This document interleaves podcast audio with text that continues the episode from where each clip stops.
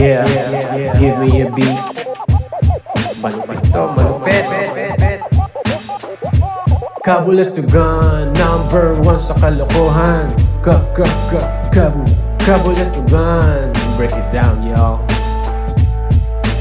Uh, uh, uh, uh, uh. Welcome to the show. Chismis muna. Ang dami kasing chismis this week, no? So, napa-research ako kung ano ba talaga meaning at saan ba nagmula yung word na yan. Galing pala siya sa salitang Latin na schisma, meaning to split or divide.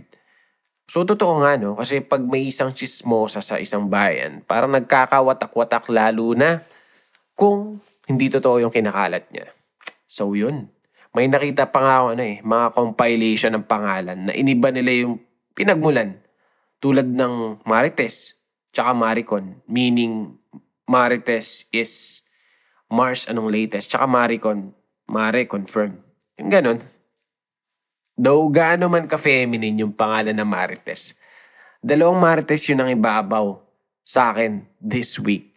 Isa dyan si Cian Gaza, um, scammer turned influencer na nakulong na dati dahil sa, yun nga, pang sa scam.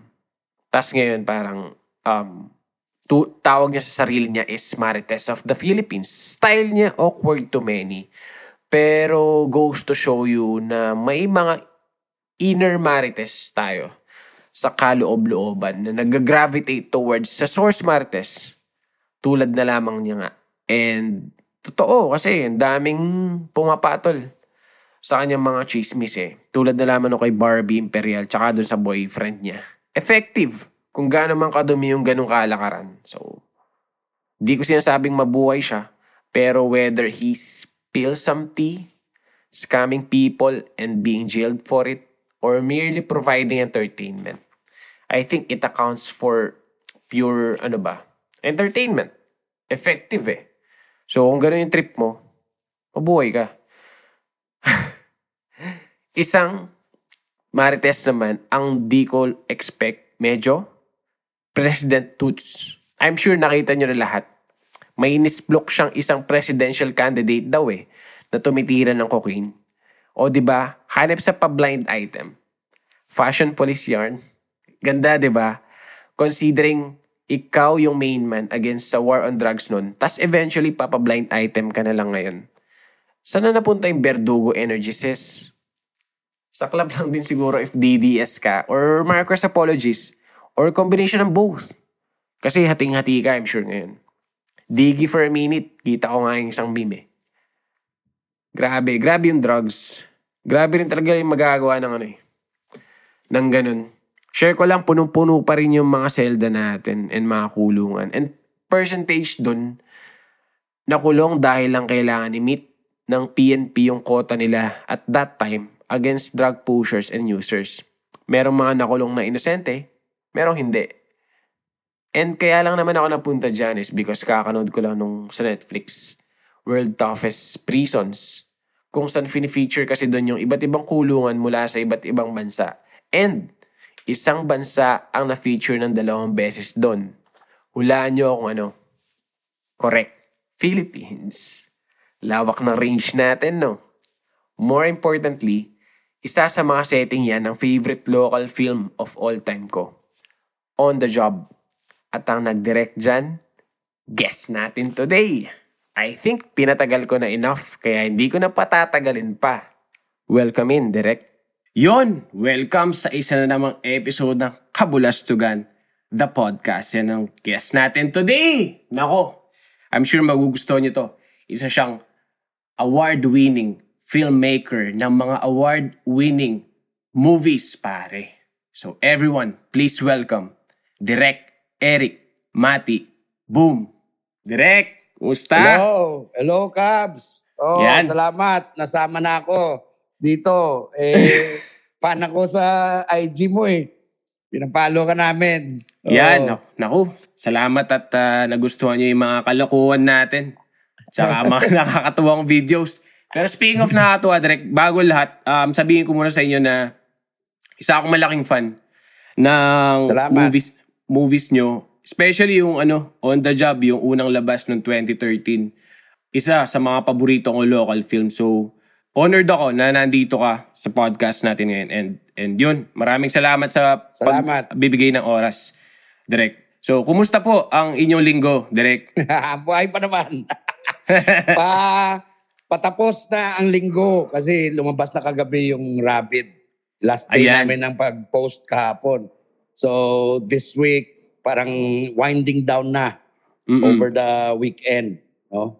Ah, so, okay naman. Doon na yung ano no, Direk, mga movies ngayon mostly sa streaming services.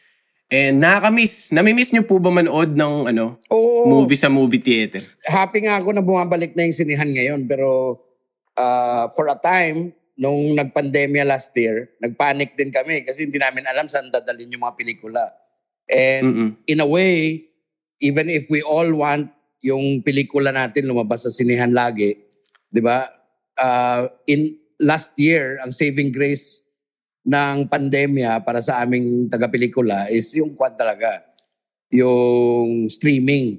No? Mm, mm, mm. Um, isipin mo na lang, si On The Job, iniisip namin nung natapos namin, hindi namin alam saan papalabas. No? Kung hindi pinick up ni HBO, ah, ang, ang hirap nun because ah, malaki yung investment, mahirap ipalabas 3 hours 28 minutes.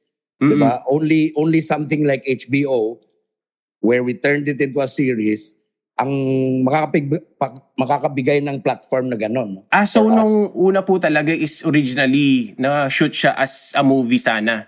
And Oo. then, okay, Oo. na- na-convert po siya. Kasi ang ganda din nung ano eh, direct eh. Yung hatian nung mga episode. Parang may cliffhanger talaga sa huli.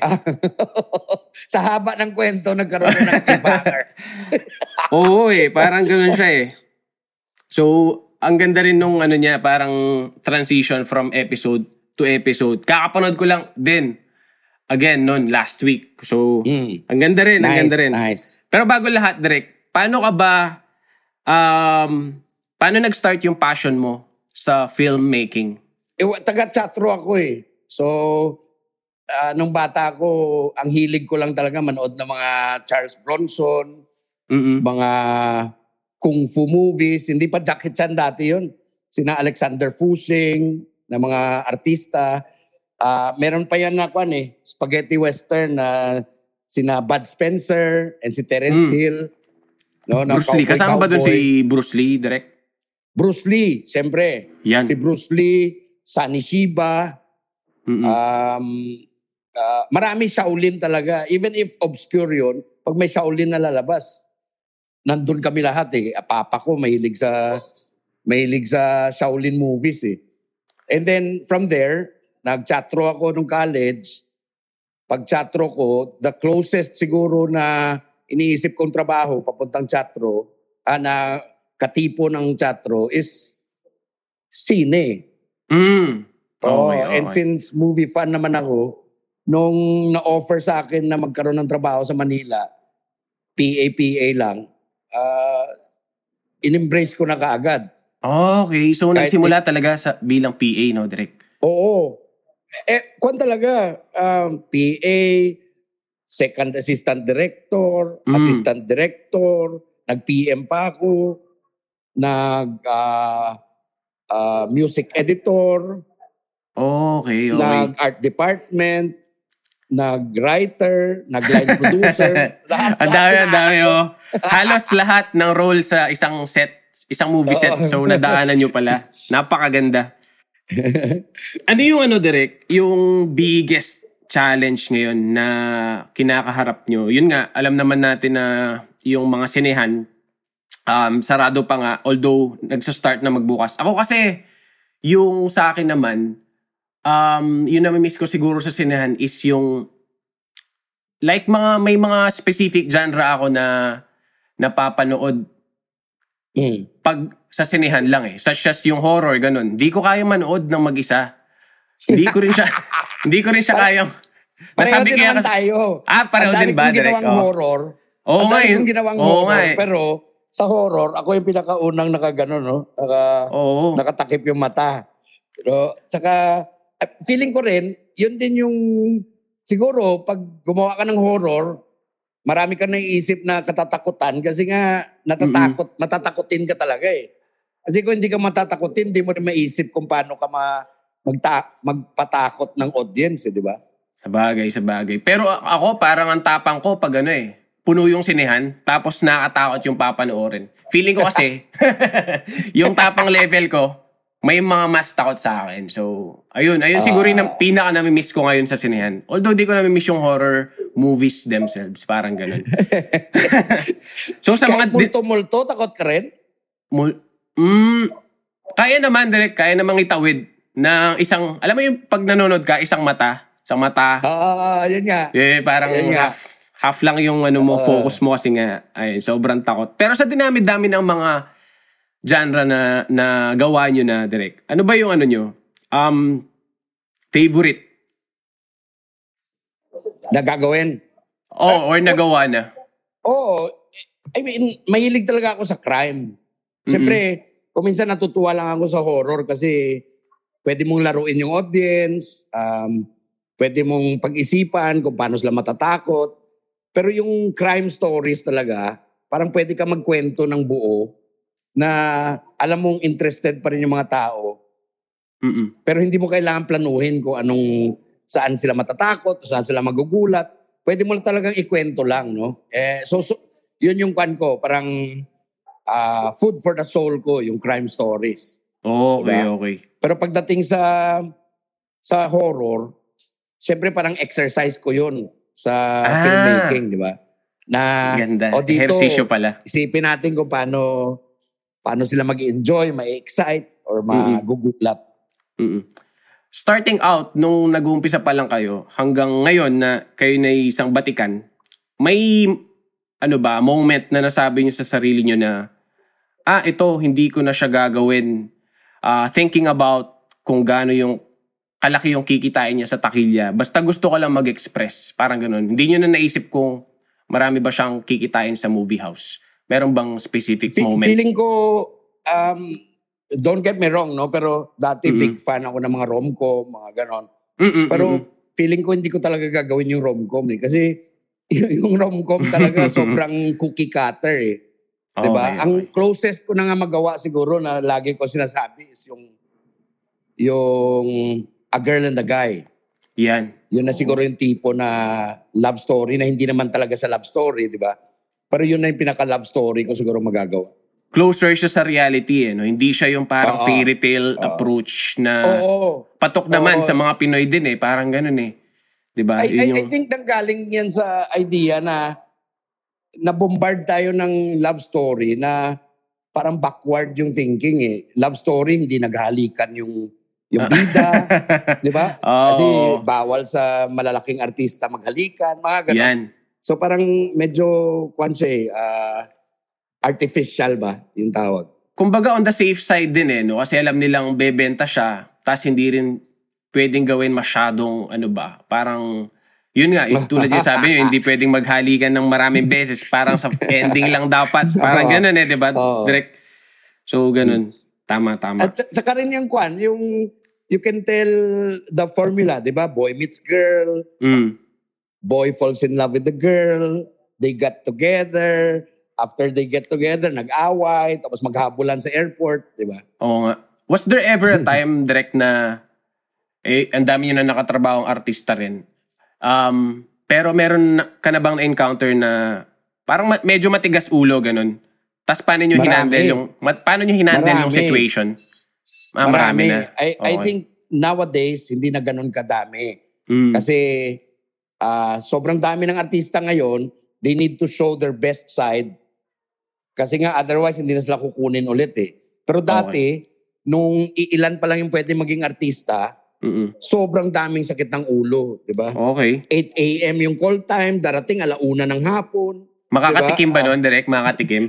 Ah, puta, a- a- ako talaga, pan talaga yan, sasampulan ko talaga yan. Ah, ah, ah. Kasi a lot of them think hindi sila hindi sila papagalitan eh.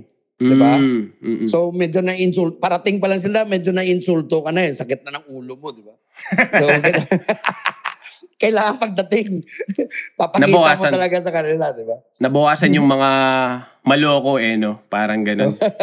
More professional lang yun. Ganda naman, no? Hindi ko expect kasi kala ko mga, since yung mga kabataan ngayon, ano na, medyo mas matigas ulo. Pero, ayun nga, okay din pala na mas disiplinado sila. Kasi alam nila eh, na may, baka makabuild ng bad reputation. Oo, Tapos maka-apekto oo. ng career. So, yun. Uy, Direk, um, since nandito tayo sa Kabulastugan, the podcast, eh, meron tayong mandatory question dito. Handa ka na ba sa hard-hitting, Direk? May, may masishare ka ba sa amin, Direk, na isang kabulastugan mo? Either kakulitan lang sa school, ganon, dati, or kabulastugan na much bigger, na wala masyadong nakakalam about sa'yo. Meron ka bang willing i-share Okay. sa amin? Yan. Well, dati, dati, mahilig kami. Nung college, gumagawa ako ng mga ng mga sa Mascom, gumagawa ako ng mga docu-docu, maliliit. And ang ginagawa namin, kausapin yung dean na since project naman to sa school, pahingin naman ng isang kwarto, nagagawin naming war room. Mm. Pero ang gagawin namin, kwa na yun, magiging parang war room na ng buong barkada yun. no? okay, okay. Di ba? Kasi may license ka na na pinayagan ka. Sige, on nyo lang aircon. Diyan kayo mag-edit o mag-ayos. So kung minsan, convertible na yun. Convertible sa party. Di ba? Kung minsan may, Lahat-lahat kwan na, yan. no? may maliit na kama yan na pag nalasing ka sa labas, doon ka na matutulog. Oo. Di ba? Ah, ah, hanggang kwa na yan, diretso sa school na yan. Tapos babaliktarin mo na yung damit mo.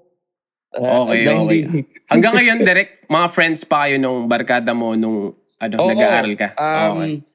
Kwan kami noon, ah, lima kami Mhm. na laging magkatrabaho. Up to now, kasama ko pa rin. No, Sa Bacolod to. Sa Bacolod kami. Oh, okay, okay. Doon nga po Oo. pala kayo, ano, na, na yung hometown nyo, ano. Oo. Ayan, isa pang kabulastugan. Ako, Yes. ako parang yung fa- isang favorite na, ano ba, eye-opening sa akin na concept dun sa on-the-job movie nyo is yung ano eh, yung dun sa 2013, at saka ngayon, dun sa latest um, uh, The Missing Eight, is yung mga preso na pwede pala silang maging hitman. Parang ganun. Okay. Hindi ko hindi ko alam yun prior to ano eh. Hindi ko alam yun na nangyari Mm. pala yan sa totoong buhay. And then, ayun, parang namulat ako na, na may ganun pala. Mm. Um, kapag sa ganun, direct, um, paano nyo malalaman kung dapat nyo bang ilagay sa movie or hindi? Mga ganong realities. Ah, okay. I, I think ang enjoyment talaga is when you find the story na nangyayari sa totoong buhay. Mm-mm. Mm-mm. No? So, nung narinig ko yan, mula sa service driver namin dati sa Viva, parang Okay. tumatak na yun sa utak ko eh. Nung sinabi niya, Direk, alam mo, dati rumaraket ako sa loob ng preso eh. Oh, okay. Oo. Sa kanya galing yung parang concept na yun.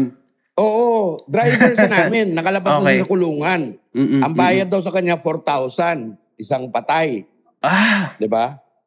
So, Okay. yun, yun tumatak talaga sa utak ko. Even before I did the research of that, mm-mm. naisip ko na na, sabi ko, "S- sana magawa ko to into a movie. Nung plano ko nang gawin into a movie, parang bitin yung alam ko eh. So I ended up going to the National Penitentiary sa Muntinlupa and then did my research there. Diba? Oh, so pumasok din po kayo ng preso, ng Oh, kulungan. oo, kasi- okay. um, I did a movie before na hindi ko tinapos and not a lot of people know this kasi tinanggal ko yung pangalan ko. Mm-mm. There's a movie I made, ang pangalan niya Alas 12, Mm-mm. si Cesar Montano, Christopher De Leon. Natapos ko siguro mga 70% and Mm. then nagkagulo, nag-away-away kami ng mga staff ng, ng shooting, nag-walk out ako, hindi na ako bumalik sa shooting. Okay, okay. Yung siguro 30% of that is shot in Muntinlupa. Ah, So, same, okay. ang dami kong oh, ang dami kong kausap doon, ang dami kong research. Um, even yung idea na lahat may mga cellphone, kung paano ginagawa yung pagkain, chinek ko yun eh. Even yung setup, pag napanood mo yung movie, yung setup na ginamit ko doon, totoong ganun sa Muntinlupa. Mm. Wala silang ilaw, nakakandila lang. This was, this was kwa na, way back in 2004 siguro. Ah, matagal-tagal 20. na rin. Halos Matagal na dalawang rin. dekada na, oo. Oo. No? Ang, so, ang ganda. Um, when I did my research, nakita ko na pag National Penitentiary, medyo mas marami pang madudumi na na anggulo doon, no? Mm-mm, mm-mm. And it's being run by the military talaga. You you you, you can't hindi ka pwede na hin, na may mangyari doon na hindi military. Napaka ano, no? Napaka salimuot kung isipin mo. At saka may Oo. mga ano eh, yung reality na ganun, parang yung may cellphone lahat, parang ganun. Oo. An- Yung Mahirap. yung OTJ yung OTJ 2, Mm-mm. bago ko sa Sinyot, pumunta pa ulit ako sa Muntinlupa. Oh, And- okay. ang ang ang advancement doon is may mga tennis court na may Community na May- talaga. Community Oo, na may halos. strip siya Mm-mm. na kompreso ka, pwede ka mag-rent doon, pwede ka magtayo ng videoke, pwede ka magtayo ng restaurant. Uh-uh. So isa siyang isa siyang buong strip. Kumbaga, iba-iba rin ng ano, no? Direct social status din sa loob kahit nasa loob ka na. Oo, oo. Parang ganun. At saka napanood ko rin yung ano eh, parang may napanood akong documentary sa Netflix din. Yung World's Toughest Prisons ba yun? Parang ganun. Oo, oo, yes, yes, yes. Napanood ko rin 'yon. Isa yung Philippines sa ano eh, parang very colorful at the same time uh, sad, parang ganun. Eh, Oo. iba iba sa mga mm, syempre sa mga much developed countries and ayun, ano, parang eye-opening talaga. So, Hindi, yun nga yung, yung remake nga na 'di ba in option yung on the job mm-mm. for a remake. Ah, nahihirapan yung US to think of a Okay. story. Gets, Kasi gets. ang linis ng mga preso Oo. nila, eh, di ba? hindi hindi applicable sa kanila yung lalabas tas papasok ulit eh. Parang ganun eh. Oo. At saka alam ko ano yan eh, private owned yata yung mga ano Private dun eh. owned, yes. Kaya nga sabi, ang suggestion ko sa kanila, why don't you have the story start in Mexico? Pwede, pwedeng pwede, ma- pwede yan. Pwedeng yan. katipo natin, di ba? Oo, oo, parang medyo prison break. Alam ko may Mexico. Oo, tama, tama. Mexico, ano sila dun eh. Setting eh. Ang ganda. Yung mga ganyang kabulastugan in real life, yung medyo ano, serious ano. Tsaka yung ano, direct, mahilig ka bang manood ng news? Kakanood ko lang din ng news ah today eh. Parang, ano bang masasabi niyo sa news today? Ako parang enough telenovela na siya sa akin eh. Lalo na ngayon. Alin Ve- doon? very sa entertaining eh. Al- alam mo na, yung mga medyo pa back, back out, back out, ganun. Ah, Ikaw, pw- pwede ba kitang matanong kung ano yung, um, ano ba, fearless forecast, ganun. Uh, bold Yes. prediction um, sa Ah. parating na 2022 election. Yan. Okay. So, ilan yung tumatakbo sa atin? May BBM, BBM, yan. may Um, Lenny, Manny Pacquiao. May Isko. Si Manny, wala na siguro yun. Wala na siguro. O eh, si Wala na siguro Lacson. si Manny. Si Ping. Si Ping. Tapos si, siyempre ngayon, tinitingnan si Sara. Di ba? Hmm, yan. Oo. Yon. Si BBM, tatambakan tayo ng pera nun. Sigurado, Diba? no? So, ah, ang daming pera na ilalabas nun. Mm-mm. And we don't know, kahit hindi natin alam yung plat plataforma niya, maybe he will get a lot of voters because of the money he's gonna dump on the on the Mm, sa mga tao. voters, di ba? Oh, si Lenny, ang problema kay Lenny na okay okay na okay I, I supported Lenny as a vice president. But now, walang pera. Eh, yun nga, yung isa pang ano, Oo, problem, and- ano, yung And you funding. can't be in politics if you don't want to play the game. Mm-mm. Di ba? Mm-mm. So, hindi enough na kindness or Compassion, lang, ganun, oo. passion, hindi enough eh. Para sa Mhm. akin ha. So, I think they need to find a way to get to the grassroots and Mm. not talk um, on on big issues lang. Kasi talk about what can be understood by by the common tao, di ba? Mm. Ah, sa social media, I'm sure panalo yan sina Lenny, pero I doubt kung Iba kasi yung sa social, oh, social media eh, no? Parang mukhang panalo na Oo. pero talagang marami pa ring access, ay marami pa ring walang access sa internet, syempre sa mga, ex- eksakto. di No? ba? Parang ganun eh. So, Tapos, um, si Sara naman, um, oh, pag si Sara, BBM, di ba? oo nga eh, oo. Well, well, Hindi pa alam. Actually, uh, at, at this time of recording, wala pang November 15. So, wala pa talaga yung final lineup kung sino eh. Parang oh, nag-back out pala isa eh. nga yan. Oo Diba? nga, no? And uh, siyempre, one or the other, parang pareho din lang, no? Hindi natin alam. Pareho lang yung laro ng dalawang yun. Mm-mm. Diba? Mm-mm. Now, si Isko naman, uh, medyo too early. Uh, hindi maganda yung take-off ni Isko. But I, I heard uh, he's playing the game ng grassroots din. No? So, ang dami niyang pinapapledge na mayors, mga ganon. So, maybe he's going to get a chunk Mm-mm. of the voters. Pero I'm hoping lang na by the elections, uh, sana naman may may bago talagang lumabas, di ba? Sana. Kaya, kaya yung Ah. sinasabi ko naman, ang ganda rin abangan ng real life, ano eh, telenovela. Na itulad niyan. Grabe. Oo nga. Yung Oo, may... kumi- kuminsan lang parang ayaw mo na isipin na mag-give up eh. Kasi parang ever since, ganito na naman talaga tayo eh, di ba? Oo nga eh. eh, Mm. Parang doon sa kukunting hope, mag-hold on ka pa rin doon eh. Oo, Kahit na oo. ano eh, ba, very ano yung chances, no? So ayun, sana ano. In, mag- in, in, in the in the fantasy world, di ba? Mm-mm, mm-mm. Dapat goodness will prevail, di ba? Yan naman dapat. Ah, Oo. Good governance will prevail. And I hope by 2022, mapunta tayo sa Fantasyland. Yan. Oo, kung may kukunin man tayong takeaway sa Fantasyland na ano concept, yun siguro ano. Oo. Yung goodness will prevail sana Di ba? dito sa real life. Speaking of yung fantasy world direct, Mm. yung sa yung mga pelikula din such as dun sa By Bust. Meron ka Mm. dun na part ng Tondo. Nag exist ba yun o fantasy world yung yung Gra- Gracia ni Maria at saka yung La Paz dito sa On the Oo. Job? Buti direct na isipan mo siyang ano, So i-fantasize. both ka na. places, Mm-mm. La Paz and Gracia ni Maria are all based from real places. Oh, okay, okay. So, uh, Gracia ni Maria was based from Isla Puting Bato. I don't know kung Mm. alam mo yung Isla Puting Bato sa may sa may port area. Oh, direct na, na ano ko na yan, na, Oo. napanood ko pero hindi ko pa napuntahan.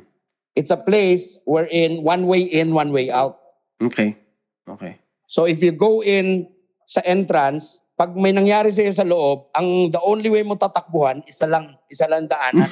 okay, okay. So, a lot of times, yung mga pulis na kailangan nila habulin yung mga nagsasnatch sa Quiapo, they only stop at the entrance of Isla Puting Bato. They don't go in.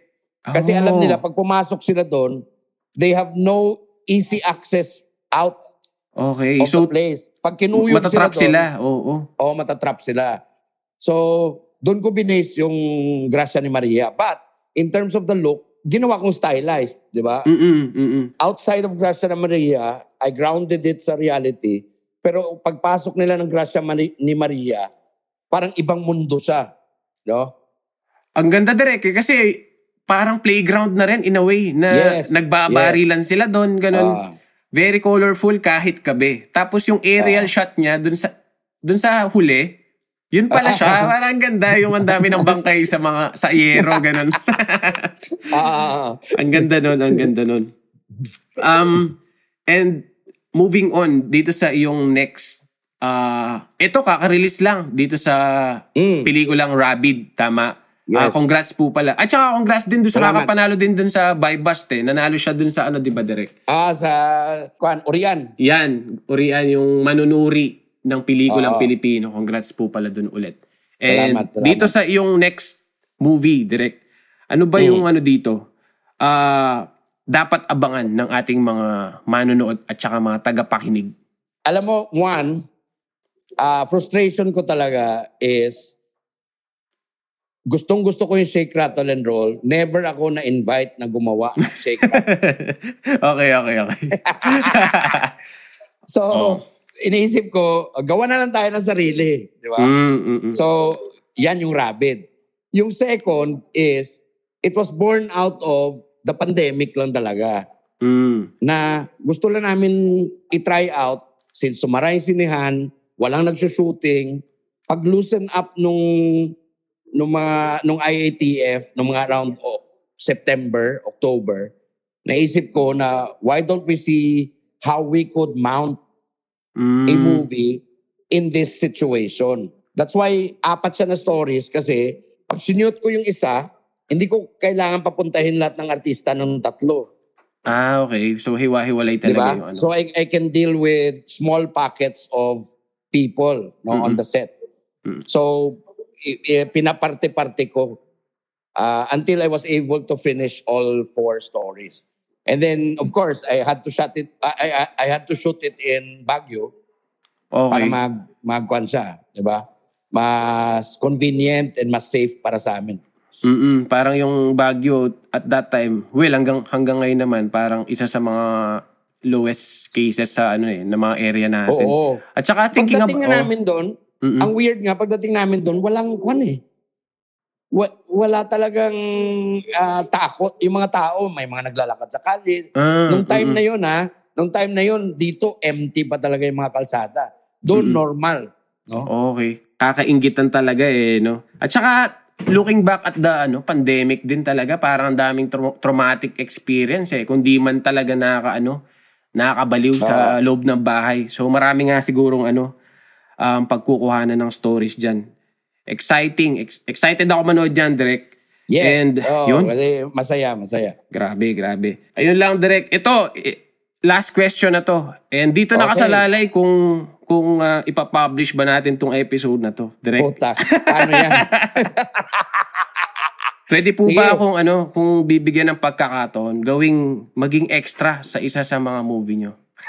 Hindi, Oh, joke lang, joke lang. automatic na yun. Automatic na yun. Joke lang, Direk. And Hindi. Si Stacy, si Stacy, matutuwa yun. yan. producer producer naming si Stacy, matutuwa yun kasi big fan, big fan ng Kabulastugan yun. Naku, i-record ko yung beat na yan and kapag pupunta ako dyan sa set, ipi-play ko para ako yung tanggapin. And Ah, Direk, maraming salamat sa binigay mong time sa amin. And um, salamat. Salamat, nako. Cabs. sa mga nakinig, kung, na, kung nag-enjoy kayo, tag us in your stories. And panoorin nyo lahat ng movies ni Direk. Lahat ng Salamat. naging movies. Ito tong ah, streaming na to, Direk, di ba? Sa Upstream. Yes. Yan. Upstream, kagabi, nag-start. Yun. So, pwede na silang kumuha ng ticket. Ililink natin yan. And panoorin nyo. Kasi kung di nyo papanoorin, naku, you will miss out. Yan. Thank Direk, you, thank marami you. ulit salamat. And Maraming mabuhay salamat, ka. Cab. Ingat ka dyan. Ingat ka dyan. Bye-bye. Salamat. Bye-bye.